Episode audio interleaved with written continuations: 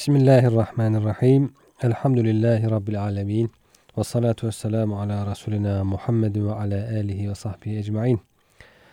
Pek kıymetli dinleyenler, geçen programımızda Nur suresinin 61. ayet-i kerimesi üzerinde konuşmuştuk.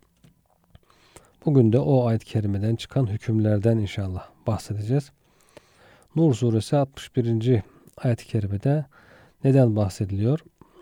Orada Cenab-ı Hak sizin diyor kendi evlerinizde, babalarınızın evlerinde, annelerinizin evlerinde, biraderlerinizin evlerinde diye akrabalar sayıyor.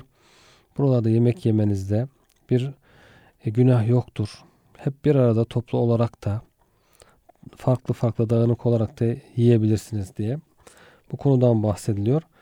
Bu yanlış anlaşılmalara yol açabilen bir konuydu. Bu sebeple e, tefsir alimlerimiz ahkam tefsirlerinde bu ayet-i kerime nasıl izah edilmiş ona bakıyoruz. Bu ayet-i kerimeden e, çıkarılan hükümlerin birincisi ayetteki evlerde yemek yemekten maksat nedir? Ayet-i kerime akraba evlerinde yemek yemenin mübah olduğuna delalet eder. Akrabaların evlerinde yemek yenebilir. Çünkü akrabaların evlerinde yemek yemede onları zorluğa sevk edecek bir durum yoktur. Bu e, birbirinizin mallarını haksız yere yemeyin ayet-i kerimesi nazil olunca insanlar birbirlerinin evlerinde yemek yemekten sıkılmış, e, sakınmaya başlamışlar, korkmaya başlamışlardı. İşte ama ile e, topal ile sakat insanlarla yemek yemekten çekiniyorlar. Çünkü onlar az yer biz çok yeriz. Haksızlık yapmış oluruz diye böyle bir tedirginlik hasıl olmuştu. Onu izale için bu ayet-i kerimenin nazil olduğu geçen e, programda bahsetmiştik. Nüzul sebebi olarak. Burada e, peki akrabaların evlerinde yemek yemekten kasıt nedir? Akrabaların evlerinde yemek yenebilir. Onlar için bir sıkıntı olmaz. Ayrıca e, adet de akrabalara yemek yedirmeyi adet de adetimizde akrabalar yemek yedirmeyi gerektirir. Bu adet sarahaten izin vermenin yerine geçer. Bir açıkça izin vermek vardır. İzin veriyorum buyur diye. Bir de toplumda yerleşmiş adet, gelenek, görenekler vardır. Örfen izin sayılır diye. Örfen zaten öyle bir örf yerleşmiş. Herkes e, akrabasına teklif, e, tekel, teklife düşmeden buyur eder, ikram eder. Bu zaten bir izin yerine geçer. Öyleyse Allah Teala'nın ayette saydığı akrabalarda izinsiz de olsa yemek yeme mubahtır. Ayet-i kerimede sayılan yakın akrabalarda hala, dayı, teyze, evlatlar. İnsan bu akrabasının haberi olmadan gitse o evde orada yemek yese problem olmayacağı buradan anlaşılıyor. Çünkü bu akraba evinde yemek yeme onu sevindirir. Akraba daha sevinir. Bir e, akrabamız gelmiş. Biz ziyaret etmiş akrabaların birbirini ziyaret etmesi onları sevindirir. Sıla-i Rahim. Bunu insanlar yaşayarak görüyorlar. Müfessirler ayetteki kendi evleriniz tabirinden maksadın ne olduğu hususuna üç görüşe ayrılmışlar. Min büyütüküm evlerinizde yemek yemenizde diyor bir sıkıntı yoktur. Birincisi kendi evlerinizden maksat çocukların evleridir. Çocuklarımızın evleri kendi evlerimiz sayılır. Zira çocukların evleri babaların evi gibidir. İkinci görüş ayette kendi evlerinizden maksat aile fertlerinizin evleri. Yani çocuklarınızın, zevcelerinizin, hizmetçilerinizin evleri demektir demişler. Yakın birbirine bunlar. Üçüncü olarak ayetteki kendi evlerinizden maksat insanın kendi evidir. Ayetten maksat çocukların ve zevcilerin malından yiyebilmektir. Kendi evinde hanımının malından yiyebilir, çocuğunun malından yiyebilir. Zira çocuk ve zevcinin malı kocanın malı gibidir diye üç çeşit açıklama olmuş. Cassas var müfessirlerimizden, meşhur müfessirlerimizden. O diyor ki bu uç görüşten sahih olan ikincisidir diyor. Yani aile fertlerinizin evleri, çoluk çocuğun evleri, hanımın evi. Zira kendi evlerinizden maksat kişinin ailesi, çocukları ve hizmetçileri gibi evinde duranların evleridir. Bunlar babanın evinde bulundukları için kendi evine isnat edilmişlerdir. Kişinin kendi malından yemesi zaten zaten mübahtır. Hizmetçisi de oradan yiyebilir. Çoluk çocuğu da rahat bir şekilde yiyebilir. Ayetteki hitabın zahiri ve başlangıcı bir diğerinin malından yemeği mübah kılmaktadır. Çünkü Allah Teala gerek babalarınızın evlerinden gerekse annelerinizin evlerinden yemenizde bir günah yoktur buyurmaktadır. Bu mahrem olan akrabaların evlerinde ekmek yemenin, yemek yemenin mübah olduğunu beyan etmektedir. Halkın geleneği de bu şekilde cereyan etmiştir diye açıklamış Cessas bu ayet-i kerimeyi. Demek ki yakın akrabanın evlerinde yemek yemekte bir problem olmadığı buradan anlaşılıyor. Peki vekil müvekkilin malından yiyebilir mi? Vekil vardır. Onu vekil kılan müvekkil vardır bir de. Bunu sormuşlar alimler. Anahtarlarına malik bulunduğunuz evlerde geçiyor ayet-i kerimede. Anahtarı elinizde olan evler sizin kiraladığınız, size emanet edilen ayetin bu bölümü zahiri vekilin müvekkilin evinden malından bir şey yiyebileceğine delalet eder. İkrime'den şöyle rivayet edilmiştir. Bir kişi anahtara malik oldu mu her bir şey yemesi caizdir. Anahtar sen elindeyse seni vekil bıraktılarsa oraya e, seni orada yetkili kıldılarsa işte bir dükkanda çalışan bir işçi gibi mesela orada maruf ölçülerde demek ki yemesi veya bir evde bulunan insanın hizmetçinin o evde maruf ölçüler neyse ona göre kimsenin itiraz etmeyeceği şekilde yemesi mubah olduğu anlaşılıyor. İbn Abbas radıyallahu anh'a da anahtarına malik bulunduğunuz bölümü ayet-i kerimede tefsirinde diyor ki kişi müvekkilinin hurmasından yer sütünden içebilir demiş. Bazılarına göre de anahtarlarına malik bulunduğunuz evlerden maksat yetim malıdır. Va vasisi yetimin malından zarar vermemek şartıyla ihtiyacı kadar yiyebilir. Zengin olur yetim. Babası ölür, küçük çocuk kalır. Ancak e, kendisi malını idare edemeyeceği için ona bir vasi tayin edilir. Akrabalarının birisi olabilir. Onu büyüyünceye kadar, işte böyle uçağına erinceye kadar muhafaza edecektir. Malına sahip çıkacaktır. Eğer bu vasinin ihtiyacı varsa yetimin malından da yiyebileceği maruf ölçülerde hatta aşmadan, israfa kaçmadan, haksızlık etmeden ifade ediliyor. Zira Allah Teala kim zengin ise yetimin malını yemeye tenezzül etmesin. Bundan kaçınsın.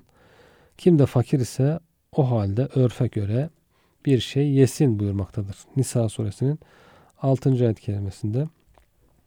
Burada da demek ki Nur suresinin 61. ayetinde anahtarlarına malik olduğu evlerden kastedilen birisi de bu şekilde zengin olan yetimin malı ve ona bakan, onu kollayıp gözetleyen vasinin ondan yiyebileceği ifade edilmiş. Diğer bir hüküm sadık dostların malından izin almadan yemek mubah mıdır? İnsanın çok yakın dostu olur, sadık dostu olur. Onun evinden izinsiz yemek yemek mubah mıdır? Bu konu ele alınmış. Ayet-i kerime akrabaların ve sadık dostların evlerinde yemek yemenin mubah olduğunu beyan etmektedir. Bu ayet-i kerimede bunun mubah olduğu ifade ediliyor. Ayetin nüzulünden önce hiç kimse günah olacağı endişesiyle başkasının evinde yemek yemezdi. İslami hükümler yeni geliyor. Haksız yere yemek yemeyin ayeti gelince bunun tabii ki çerçevesi nedir? Neyi içine alır, neyi dışarıda bırakır? İnsanlar tam bilemedikleri için tedirgin ve ihtiyatlı davranıyorlar. Aman diyorlar kimse kimsenin evinden yememeye başlıyor. Ta ki bir ayet-i kerime gelip açıklayıncaya kadar veya Peygamber Efendimiz o ayeti açıklayıp izah edinceye kadar veya bu ayet-i kerimenin izahı iyice öğrenilinceye kadar. Çünkü ilk anda da o izahı duymayanlar, öğrenemeyenler yine e, eski haller üzere devam ediyor olabilirler. Allah Teala önce kör, topal ve hasta gibi özür sahiplerinin akraba ve dost evlerinde yemek yemelerinin mubah olduğunu beyan etti.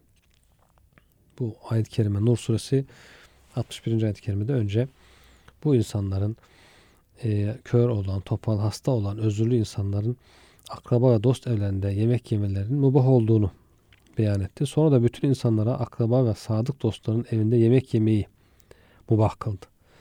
Şu halde bir kimse sadık bir dostun evine gittiği zaman ondan izin almadan bir şeyini yemesi helaldir. Yine müfessirlerimizden Cessas şöyle bir açıklamada bulunuyor. Ayette izinsiz yemenin mubah olduğuna delalet eder diyor bu ayet-i kerime. Dost, dostun evinde izinsiz yiyebilir. Mesela bir kadının kocasının malından izin almaksızın sadaka vermesi de buna dahildir demiş. Kadın kocasından, kocasının malından izin almadan sadaka verebilir. Çünkü örfen bilinir ki kadının verdiği sadakaya koca mani olmayacaktır. Sorsa mani olmaz. Nasıl ki izinli veya kitabet yapan bir köle yani e, efendisiyle anlaşma yapan şu kadar para verdiğimde ben hür olacağım diye buna mükatebe diyoruz. Kitabet yapmak diyoruz. Bir başkasını kendi yemeğine davet edebilir. Elinde bulunandan sadaka verebilir. Artık o hür gibi yarı hür sayılıyor. Bu hususta efendilerinden izin almaları da gerekmez. Nafi İbni Ömer'in, Hazreti Ömer'in oğlunun talebesi Nafi. O İbn Ömer'in bir Müslümanın diğer bir Müslüman kardeşinin altınını dinar ve dirhemle kullanmakta olduğunu gö- gösterebilir misin dediğini rivayet etmiştir. Bir Müslümanın diğer bir Müslüman kardeşinin altınını dinar ve dirhemini kullanmakta olduğunu gösterebilir misiniz dediğini rivayet etmiştir. İbn Kesir Rassafi'den şöyle rivayet ediyor. Ebu Cafer'in yanındaydık.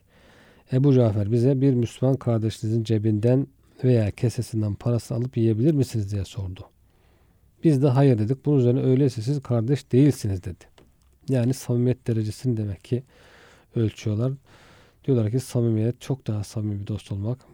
E, teklifsizce insanın arkadaşının demek ki malından rahatça kullanabilmesi bu, bu öbür arkadaşın da bundan rahatsız olmayıp sevinmesi. Zaten rahatsız olursa kullanamaz hale geliyor.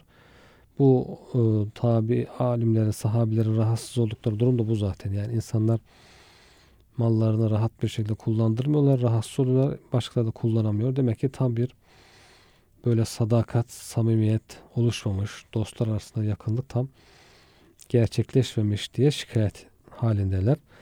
İnsanın sadık dostunun malından aradaki dostluk ve sevgiden dolayı o bulunmadığı zamanda bile yemesi mubahtır demişler. Zira gerçek bir dost dostları malından yediği zaman hem ferahlanır hem de mesrur olur. Tabi iki tarafında ahlaklı olmasını gerektiriyor bu. İki tarafta bir suistimalde bulunmayacak, e, kötü niyetli olmayacak, iyi niyetli olacak, samimiyet için bunu yapacak belki. Bugün birisi çıksa kötü niyetli birisi işte biz çok samimiyiz, samimiyet icabı senden habersiz senin malını aldım falan dese bu tabii ki iki taraf her tarafı rahatsız eder.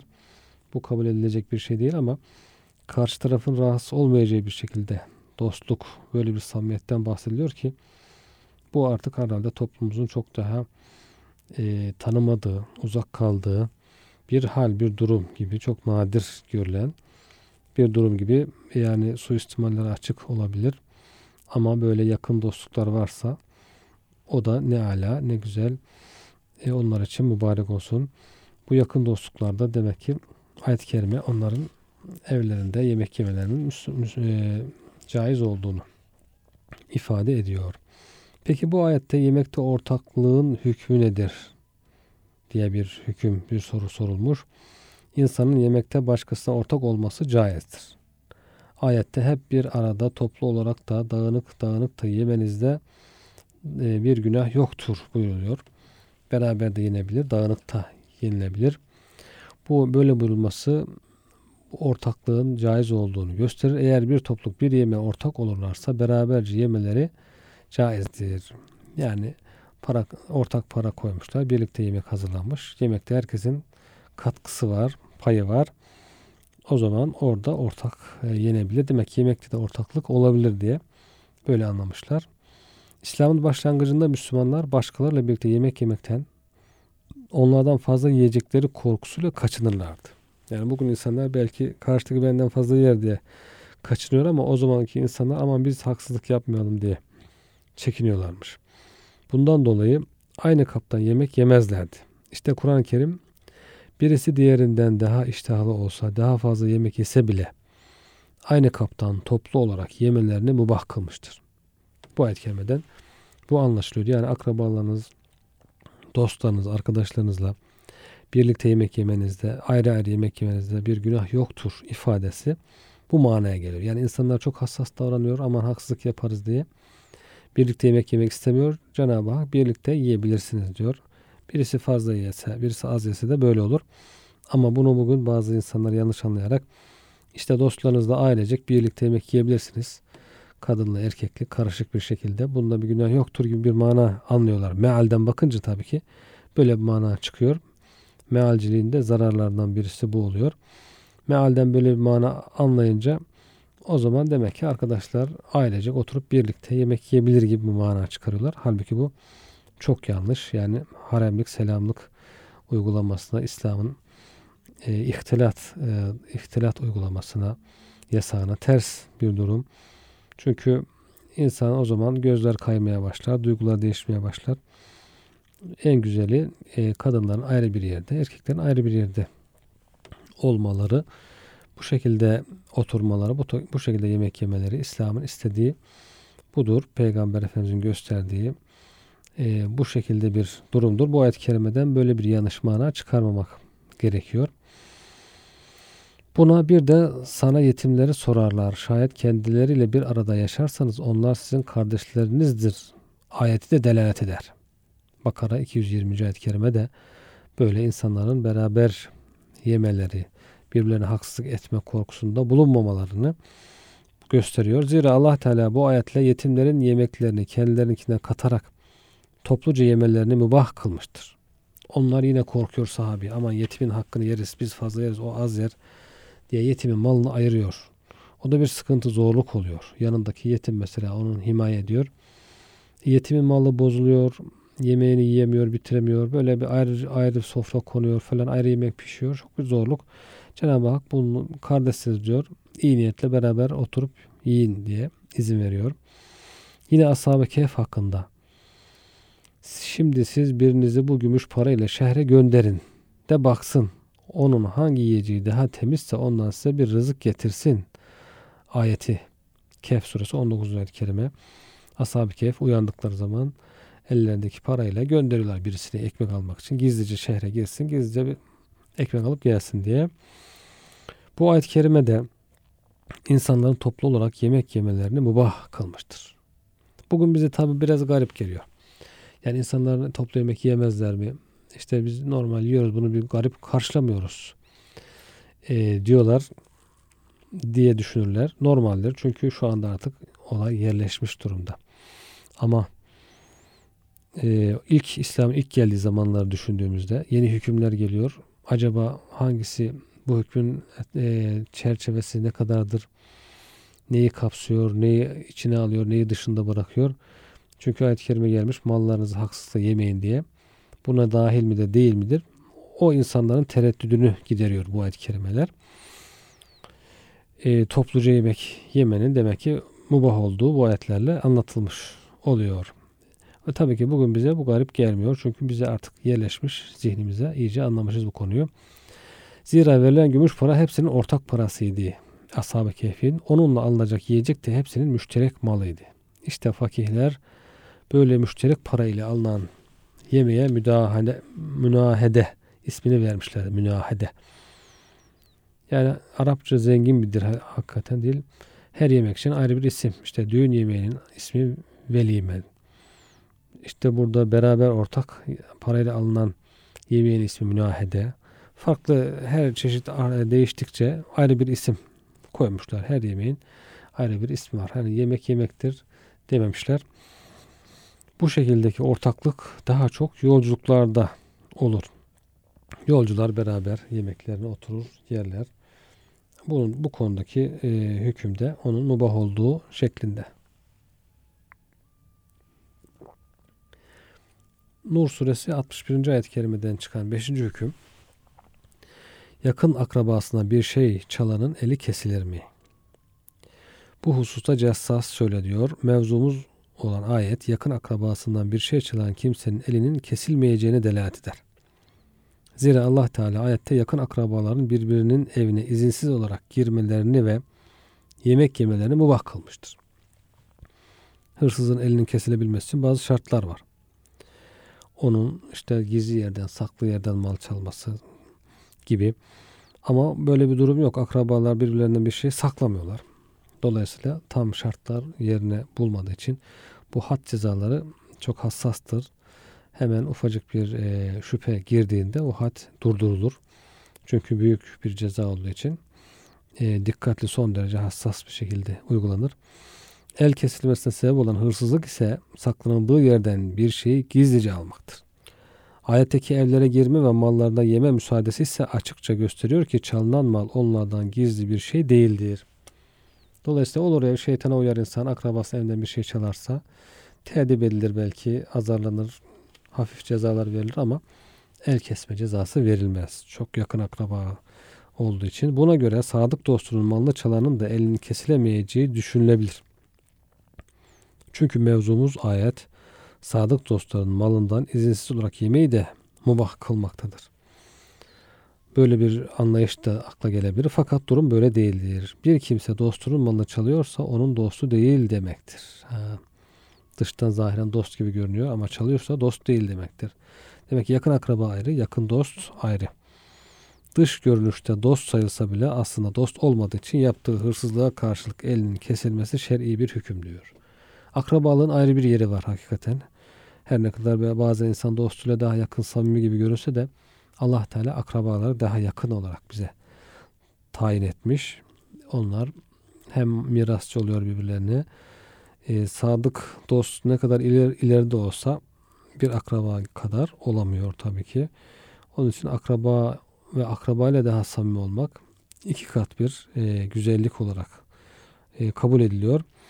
Yakın akrabanın evinden yapılan hırsızlıkta helaliyet şüphesi olduğu için el kesme cezası uygulanmaz. Akrabadır çünkü. Ancak hırsa tazir cezası uygulanır. En doğrusunu Allah Teala bilir ama yakın dost böyle değildir. Yakın dostunun malını çaldıysa bir insan demek ki o sahte bir dostu. Hırsızlık yapabildiğine göre onun elinin kesileceği ifade ediliyor. Bu ayetin hükmü izin isteme ayetiyle nesedilmiş midir? Daha önce gördüğümüz evlere girerken izin isteyiniz. E, ayet-i kerimesi, selam veriniz ayet-i kerimesi. Bu ayet-i kerime ile bu yakın akrabanın evinde yemek yeme ayet acaba nesedilmiş midir? Böyle bir soru sormuş müfessirler. Ve diyorlar ki bazı müfessirlere göre mevzumuz olan ayetin hükmü Nur suresi 27. ayetti. Ey iman edenler! kendi ev ve odalarınızdan başka evlere ve odalara sahipleriyle alışkanlık peyda etmeden ve selam da vermeden girmeyin. Bir geldiğiniz hissettirin, selam verin, öyle girin. Ayet-i kerimesi var 27. ayet. Bu ayetle nesedilmiştir demişler bazıları. Bu ayet-i kerimenin artık izinsiz girilmez, izin alıp da girinir diye. Ayrıca Resulullah sallallahu aleyhi ve sellem de Müslüman kardeşinin malı ancak onun rızasıyla helal olur buyurmuştur demişler. Ancak sahih olan görüşe göre bu ayetin hükmü neshedilmemiştir. Tabii ki insan edep, adap olarak yine dostuyla beraber girer. Ondan izin alır girer. Tabi e, bunlar belki zaruret hallerinde, normal dışı e, harikulade durumlarda olacak şeylerdir. Dostunun, yakın akrabasının evine izinsiz girip yiyip içmesi. Ama bu da caiz olduğu bilinsin bu ayet-i kerimeden öyle anlaşılıyor. Ama e, yine de en güzeli tabii ki Nur suresi 27. ayet-i kerimeyi de tatbik ederek izin istemek, insanların e, randevu alarak, far, bilerek, e, haberi olarak gitmek, gelmektir. En güzeli odur. Ama bunun da caiz olduğu bilinmesi için ayet-i kerime bildiriyor. insanları sıkıntıdan kurtarmak için. E, müfessirlerin cumhurunun görüşü budur. Yani bu ayet-i kerimenin hükmü de nesedilmemiş, ortadan kaldırılmamış. İki ayette geçerli. Bunu Cessas ve Razi de belirtmişlerdir. Cessas, Nur suresindeki ayette mevzumuz ayetin nesedici bir şey olmadığını söylemiştir. Mevzumuz olan ayette zikredilen husus özürlü kişiler ve yakın akrabalar içindir. Ey iman edenler kendi ev ve odalarınızdan başka odalara girerken selam verin ayeti ise özürlü kimselerle yakın akrabalar dışındaki kimselere hitap etmektedir. Hitap, muhataplar farklıdır deniyor. Orada genel olarak bütün müminlere bir hitap. Birbirlerinizin evlerine girerken izin alın diye. Bu ayet-i kerime 61. ayet-i kerimedeki hitap ise yakın akrabalar, özürlü insanlar onlarla ilgili e, birlikte yiyip içmeyle ilgili bir izindir. Bu ikisi farklıdır demişler müfessirler. Resulullah sallallahu aleyhi ve sellemin hadisine gelince bu hadiste ayette isim ve vasıfları geçen yakın akrabaların dışındaki kimselere mahsustur. Müslüman kardeşinin malını ancak onun izniyle yiyebilir diye bu ayet-i kerimede sayılan akrabaların dışındaki insanlardır demişler. Allahu alem diyoruz. Şimdi Nur suresi 61. ayet-i kerimeden e, çıkarılan dersler kısa kısa. Cihada katılamayan özürlü kimselerin diğer Müslümanların evlerinde yiyip içmeleri mubahtır. Birincisi. iki Adet olduğu üzere yakın akrabaların evinde izinsiz olarak yiyip içmek mubahtır. Mubah olduğu görülüyor. Sadık dostluğun hakkı çok büyüktür. Bu sebeple sadık dostların evinde izinsiz olarak yemek yeme mubah kılınmıştır. Hükmü mubahtır ama insan izin alarak beraber yerse o daha güzel olur. Yemeği ortaklaşa almak ve yemek mubahtır. Ortaklık. Bu yemek toplu halde de ayrı ayrı da yenilebilir. Paylaştırılıp da yenilebilir veya toplu yenilebilir. İslam terbiyesi almak zaruridir. Bir eve girildiği zaman İslami adab ve terbiye kurallarına uygun olarak selam verilmelidir. Selam vererek geldiğini hissettirerek girmek en güzeldir. Müslümanlar karşılaştıkları zaman Allah'ın meşru kıldığı Esselamu Aleyküm kelimesiyle selamlaşmalıdırlar. Cenab-ı Hak bu selamı bize öğretmiş. Müslümanlara selamı budur. Esselamu Aleyküm. En güzel selam. Bunun yerine başka selamlar icat etmeye çalışıyor bazı insanlar.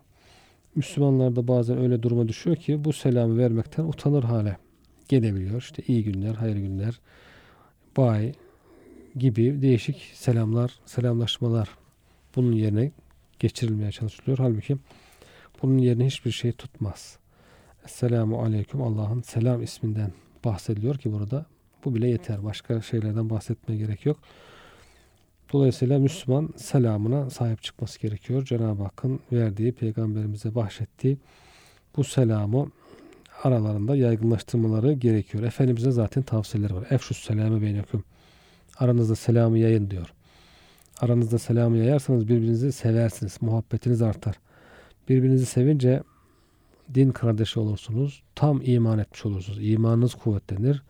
İmanınız olunca da cennete girersiniz diye böyle birbirine bağlı. Yani selam ta ucu cennete kadar giden bir cennet ağacının dalı gibi. Cennete insan cennete götürme götüren yolun başı oluyor. Dolayısıyla selama önem vermek gerekiyor. Allah Teala mümin kulların dünya ve ahiret saadetine vesile olacak hükümler vaz etmiştir. Burada gördüğümüz gibi evlere girme, çıkma, yemek yeme, beraber yeme, ayrı ayrı yeme gibi hükümler hepsi insanların hayatındaki, medeni hayattaki ihtiyaçları gösteriyor. Buralarda neler yapmak lazım, nasıl yapılır hepsi Cenab-ı Hak tarafından bildirilmiş. Bir kısmı Peygamberimiz tarafından bildirilmiş. İslam'ın adabını, erkanını öğrenmemiz gerekiyor. Bu ayetteki teşrii hikmetler nedir? Nur suresi 61. ayetteki Allah Teala halka zulmetmeyi ve zulmün malını yemeyi haram kılmıştır. Zulümle, zalim bir şekilde mal yemeyi, haksız yere mal yemeyi yasaklıyor. Bir kimsenin bir başkasının malını gönül hoşnutluğu, rızasıyla vermedikçe yemesi caiz değildir. Zira Resulullah sallallahu aleyhi ve sellem Müslüman kardeşlerinin malı ancak onun rızasıyla helal olur buyurmuştur. Bir başka hadiste de Müslüman için diğer bir Müslümanın malı, kanı, ırzı ve her şeyi haramdır. Müslümanın malını rızası olmadan alamazsın. Aleyhinde konuşamazsın, gıybetini yapamazsın. Yani ırzı deyince o kastediliyor. Müslümanın aleyhinde onun hoşlanmayacağı şekilde konuşmak bile haram kılınmış canı haram kılınmış. Bu şekilde e, Müslümanları birbirini üzmesi yasaklanmış. Allah Teala yakın akrabaların evinde izin almadan yemek yemeyi mübah kılmış. Allah Teala bu yakın akrabalar da şöyle beyan etmiştir. Kimlerdir bizim evlerinde rahatça yemek yiyebileceğimiz insanlar babalarımız, annelerimiz, kardeşlerimiz, amcalar, dayılar, halalar ve teyzeler. Bu akrabalar arasında sıla rahim bağları vardır. Bu bağlar sevgiyi gerektirir. Akraba evinde teklisiz yemek yemede akrabalık bağlarını kuvvetlendirir. Birbirlerini görmeyi, konuşmalarını adet haline getirir. Yani akrabaların biraz daha birbirlerine yakın olmaları gerekiyor. Yakın akrabaların evlerine yemek yeme mubah kılındığı gibi sadık dostların evinde izinsiz olarak yemek de mi bakılmış? İnsanın bir akrabaları var bir de çok sadık samimi dostları var. Zira sadık dostluk yakın akrabalık derecesindedir. Sadık dostların birbirleri üzerinde çok büyük hakları vardır. Çok sadık dost vardır ki insanın kardeşinden daha hayırlıdır, daha yakınıdır. Arapların meşhur bir atasözü vardır. Derler ki annenin doğurmadığı çok kardeşim vardır. Sen annenin doğurmadığı çok kardeşim vardır diye. Bu sadık dostluk, samimiyet de bugün tabi azalmış durumda. Hatta bazen samimiyet adı altında kabalığa kayabiliyor insanlar. Biz samimiyiz diye kabalaşıyor, ağır şakalar yapıyor birbirlerine. Bu da samimiyet değil, kabalıktır. kabalıkla samimiyeti karıştırmamak lazım. Birbirine e, bunları benzetmemek lazım. İnsan olabildiğince nazik, edepli olarak samimi olması lazım. Samimiyet fedakarlık ister. Üzmemek ister, üzmemeyi gerektirir. Yoksa e, vurup kırarak, kalbini inciterek bir insana samimiyet gösterilmez. Bunu da bazen e, günümüzde gençler karıştırabiliyor. İşte bunlardan dolayı Allah Teala sadık dostlarının evlerinde onlardan izin almadan yemek yemeyi mubah kılmış. Dostluk bağlarının kuvvetlenmesi ve devam için onu yakın akrabalar sırasına koymuştur. Akraba gibi sayıyor ayet-i kerimede Cenab-ı Hak. izin veriliyor. Sadık dostlara izinsiz olarak yemek yeme gibi ileri bir hakkın verilmesi İslam'daki din kardeşliği bağlarının daha da kuvvetlendirilmesi içindir. Din kardeşliği innemel müminune ihvetün bu önemli bir husus. Bunun sağlamlaştırılması için gerekli e, bazı tedbirler alınmış. Mesela dost ziyaretlerine büyük ecir vaat edilmiş. İnsanın din kardeşini ziyaret etmesi. Çok önemli bir husus.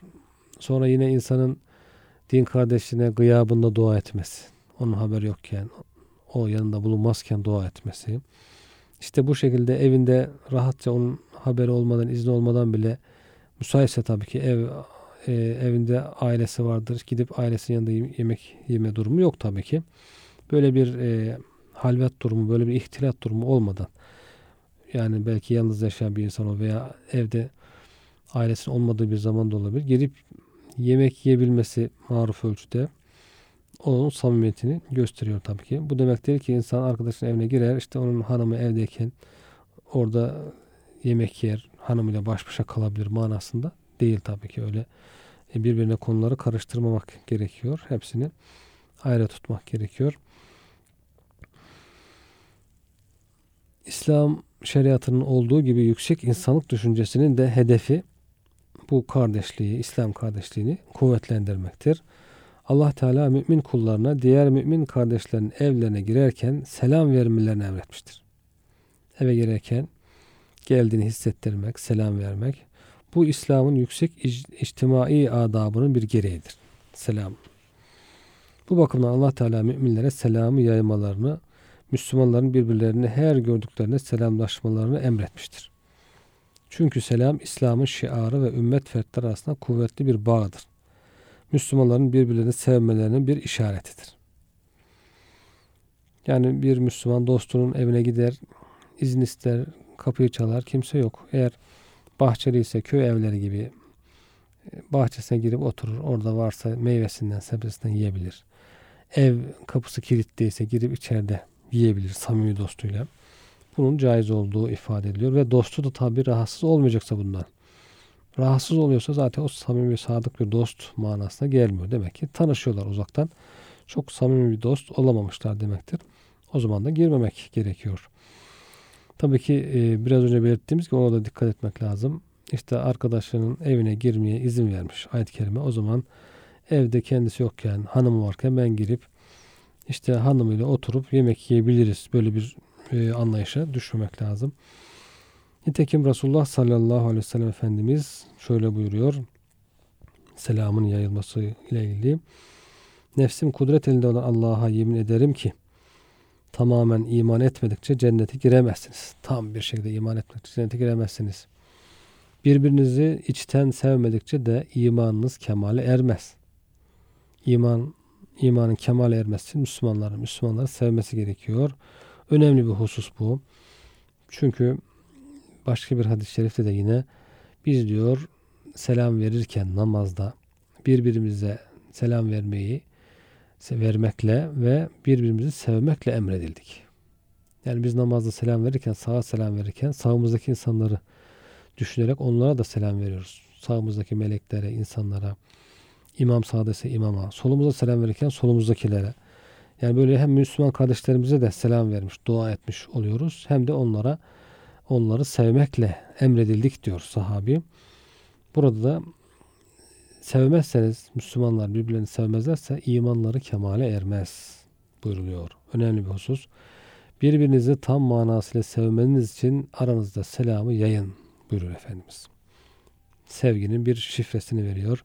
Sevginin önemli yollarından birisini gösteriyor. Müslümanın birbirlerine, Müslümanların birbirlerini sevebilmesinin yolu selamı yaymak, selamlaşmak, ziyaretleşmek, e, muhabbet. Cahiliye devrinde dostlar birbiriyle karşılaştıkları zaman akşamın hayırlı olsun, sabahın hayırlı olsun ve benzeri şeklinde selamlaşırlardı. Bugünkü gibi işte hayırlı akşamlar, hayırlı sabahlar gibi demek ki öyle bir selamlaşma. Tabi her toplumun kendine göre nezaket kuralları var, kaideleri var, adab muaşireti var. Cahiliye döneminde de bu şekilde selamlaşmalar, tebrikleşmeler, tebrik cümleleri var. İşte evlenen insanları hangi cümlelerle tebrik ederlerdi. Ama İslam geldiğinde İslam her şeye kendi boyasının rengini vermiştir. İslam'ın kendine göre selamlaşması, tebrik cümleleri, e, isimleri, ifadeleri gelmiştir. Onlar yerleşmiştir. Efendimiz bunları bize öğretmiştir. İşte selam da onlardan birisi. İslam bu sözlerden daha hayırlısını getirdi. Cahile döneminin selamlaşma cümlelerinden daha hayırlısını. Bu en güzel, en temiz ve sıcak bir karşılama ifadesidir. Esselamu Aleyküm. Bu selam Esselamu Aleyküm ve Rahmetullah sözüdür. Tabii ki en kısası Esselamu Aleyküm. Buna 10 sevap verileceğini ifade ediyor Efendimiz sallallahu aleyhi ve sellem. Esselamu Aleyküm ve Rahmetullah derse 20 sevap. Esselamu Aleyküm ve Rahmetullahi ve Berekatü derse burada 30 sevap verileceğini müjdeliyor Efendimiz sallallahu aleyhi ve sellem. Bu selam şekli evlere girdiğiniz vakit Allah tarafından mübarek ve pek güzel bir sağlık dilemesi olmak üzere kendinize selam verin ayetiyle beyan edilmiştir. Ayet-i kerimenin emri ayet-i kerime bir de buyuruyor ki Cenab-ı Hak size bir selam verildiğinde onun daha iyisiyle karşılık verin veya aynısıyla buyuruyor. Birisi bize Esselamu Aleyküm dediyse biz ona ve Aleyküm Selam ve Rahmetullahi ve Berekatuh diyebiliriz. Ve Aleyküm Selam ve Rahmetullah diyebiliriz. Daha iyisi diyor çünkü önce Cenab-ı Hak. Önce daha söylüyor. Sonra bunu yapamayacaksanız aynısıyla karşılık verin diyor. Hiç olmazsa ve Aleyküm Selam demek gerekiyor. Selam Allah'ın isimlerinden birisidir. Esselam. Huvallahu lezide geçiyor. El melikül kuddüsüs selam. Selam. Müminlerin bu selamı terk ederek cahiliye devrindeki iyi günler, iyi akşamlar gibi sözlere dönmeleri uygun değildir. Bir zararını, faydasını düşünemektir. Menfaatini değerlendiremeyen insanların yapacağı bir iştir. Yani insan her an daha çok kazanmayı, daha iyi kazanmayı, daha devamlı kazançlı olmayı ister. Bunun peşindedir. Hem dünya kazancı hem ahiret kazancı olarak. Esselamu Aleyküm gibi güzel bir cümle varken onu bırakıp da iyi günler, iyi akşamlar cümlelerine dönmesi bir insanın e, şeyini, menfaatini değerlendiremiyor, hesap edemiyor mesabesine düştüğünü gösterir. Zarar ettiğini gösterir. Dolayısıyla Müslümanların bu selama sahip çıkması gerekiyor. Çünkü Müslüman İslam'ın bütün hükümlerini kabul ettiği gibi İslam'ın getirdiği adab ve terbiyeyi de kabul etmek mecburiyetindedir. İslam'ın kültürünü e, getirdiği adetleri onun boyasına boyamak. Sıbgat Allah buyuruyor. Ve men ahsenu minallahi sıbga. Allah'ın boyasından daha güzel boya kimin boyasıdır? Çünkü her kültür insana kendi boyasını sürer. İslam'ın boyası da İslam'ın bu kültürü, adabı, ahkamıdır kıymetli dinleyenler. Cenab-ı Hak bizleri de İslam'ın boyasıyla boyananlardan eylesin inşallah. Bugünkü programımıza da burada nihayet veriyoruz inşallah. Yeni bir programda görüşmek, buluşmak ümidiyle Allah'a emanet olun efendim.